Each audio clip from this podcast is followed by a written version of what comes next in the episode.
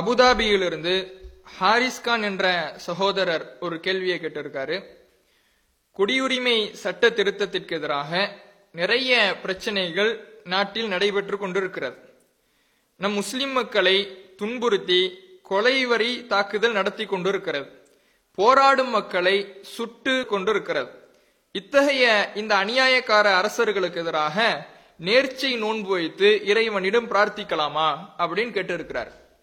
தற்பொழுது இந்தியாவுல உலக அரங்கில பார்க்கப்படுகின்ற விதத்தில் நிறைய பிரச்சனைகள் நடைபெற்று வருகிறது.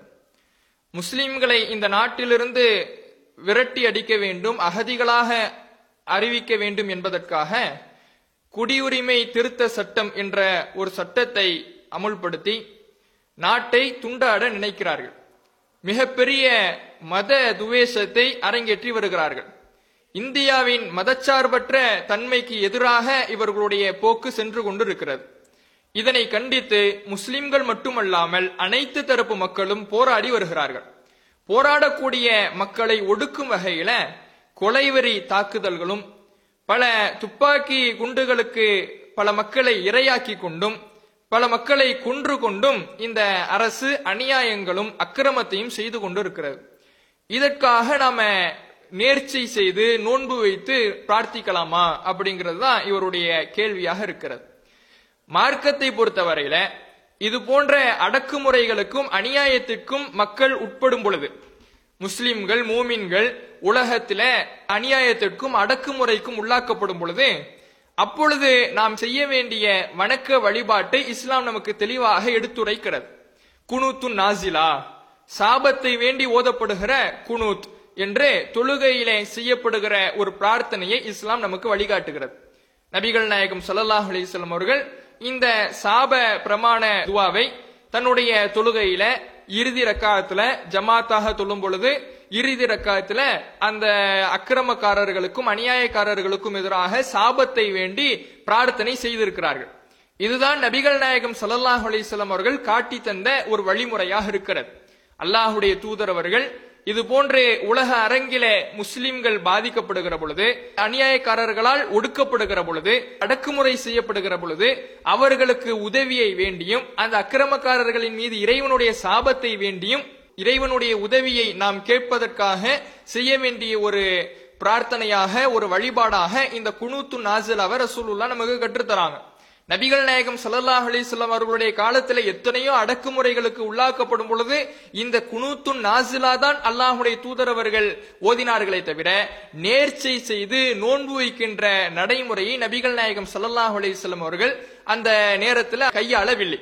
அல்லாஹுடைய தூதரவர்கள் அதை வழிகாட்டவில்லை.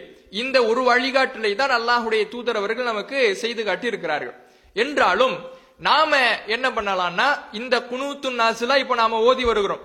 நம்முடைய மர்க்கஸ்கள்ல எல்லா இடங்களிலேயும் இந்த குனூத்து நாசிலா என்கின்ற சாப அழைப்பு பிரமாணத்தை நம்முடைய தொழுகைகள்ல அவ அநியாயக்காரர்களுக்கு எதிராக கேட்டு வருகிறோம். இது ஒரு புறம் என்றாலும் ஒவ்வொரு தனி நபரும் கூட்டாக சேர்ந்து இல்லாமல் ஒவ்வொரு தனிநபரும் விரும்பி செய்ய வேண்டிய ஒரு வணக்கத்தையும் இஸ்லாம் நமக்கு கற்றுத்தருகிறது. அல்லாஹுடைய தூதரவர்கள் சொன்னார்கள் ஒமா இசாலு அப்தி எத்த கர்ரபு இலைய பின் நவாஃபில்.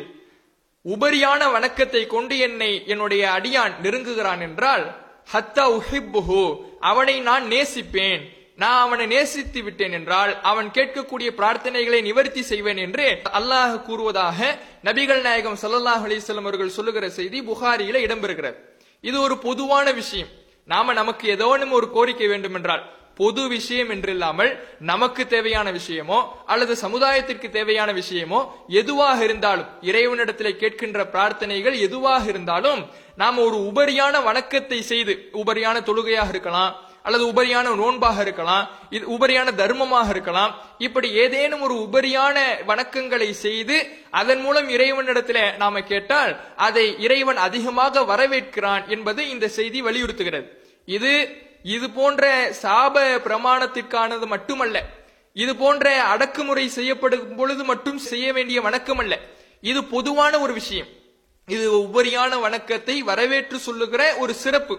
உபரியான வணக்கத்தை நாம் செய்தால் அது செய்து ஒரு பிரார்த்தனையை கேட்கின்ற பொழுது அதற்கு கூடுதல் முக்கியத்துவம் கிடைக்கும் என்று இந்த செய்தியில நபிகள் நாயகம் சல்லாஹ் அலிஸ்லம் அவர்கள் சொல்லுகிறார்கள். இது நமக்கான பிரார்த்தனையும் செய்யலாம். நமக்கு ஒரு தேவை இருக்கும். நமக்கு பொருளாதார தேவை இருக்கும். அல்லது இன்ன பிற தேவைகள் இருக்கும். நம்முடைய குழந்தைகள் விஷயமாக இருக்கலாம். அல்லது நம்முடைய சொந்த விஷயமாக இருக்கலாம். நம்முடைய வியாபார விஷயமாக இருக்கலாம். அதற்கும் இது போன்ற வழிமுறை நம்ம கையாளலாம். பொதுவான விஷயமாக இருக்கலாம். அதற்கும் இது போன்ற உபரியான வணக்கத்தை செய்து நாம பிரார்த்தனை வேண்டும்? வேண்டலாம் இந்த விதி என்பது பொதுவான ஒரு விஷயமாக இருக்கிறது. இந்த அடிப்படையில நம்ம உபரியான நோன்பை நோற்று என்ன பண்ணலாம்?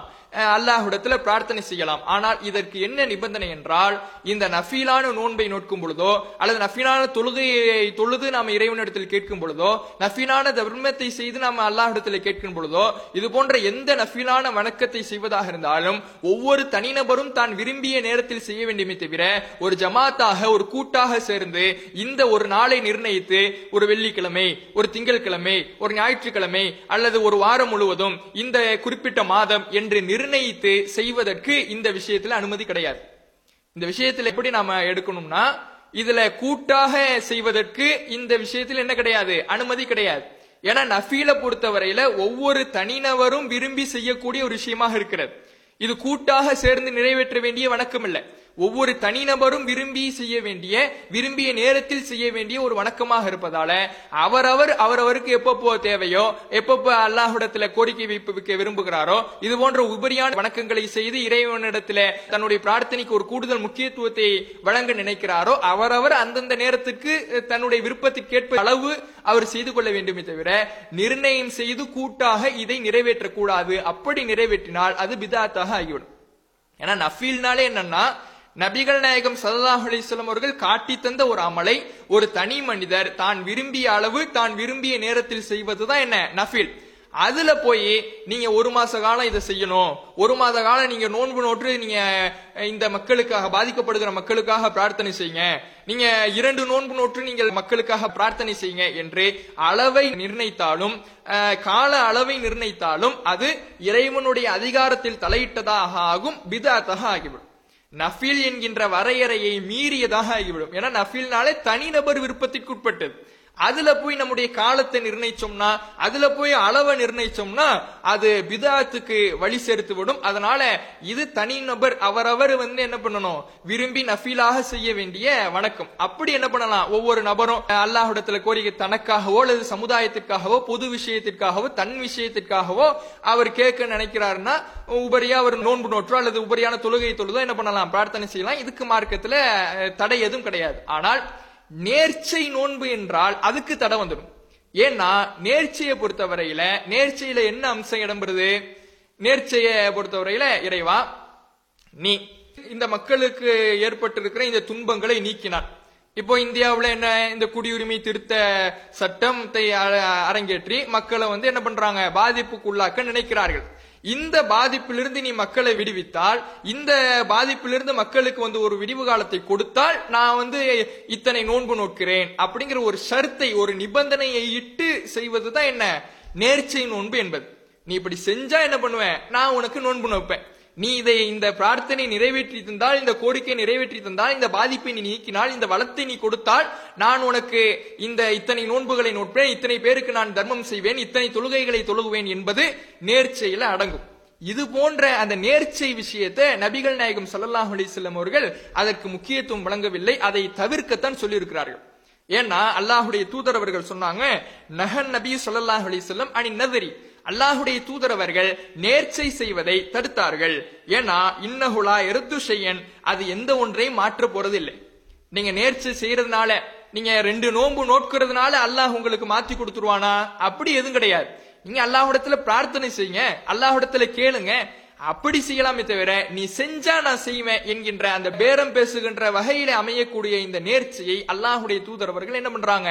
தவிர்க்க சொல்றாங்க. ஆனா செஞ்சுட்டா என்ன பண்ணிடணும் நிறைவேற்றிடணுமே தவிர செய்யாமல் இருப்பதுதான் சிறந்தது என்று நபிகள் நாயகம் சல்லாஹ் அலைஹி அவர்கள் இந்த நேர்ச்சி சம்பந்தமா சொல்றாங்க. அதனால இப்போ நாட்டில் நடக்கக்கூடிய அக்கிரமங்களுக்கு எதிராக நாம் செய்ய வேண்டிய காரியம் குனுத்து நாசிலா ஓதலாம். குனுத்து நாசிலாவை பொறுத்தவரையிலே அது கூட்டாக செய்ய வேண்டிய ஒரு வணக்கம். அதை செய்யலாம். அடுத்தது ஒவ்வொரு தனிநபரும் அவருடைய விருப்பத்திற்கேற்ப அவருடைய விருப்பத்திற்கேற்ப அளவு என்ன பண்ணலாம்? உ- உபரியான வணக்கத்தை செய்து அல்லாஹ் இடத்துல பிரார்த்தனை செய்யலாம்.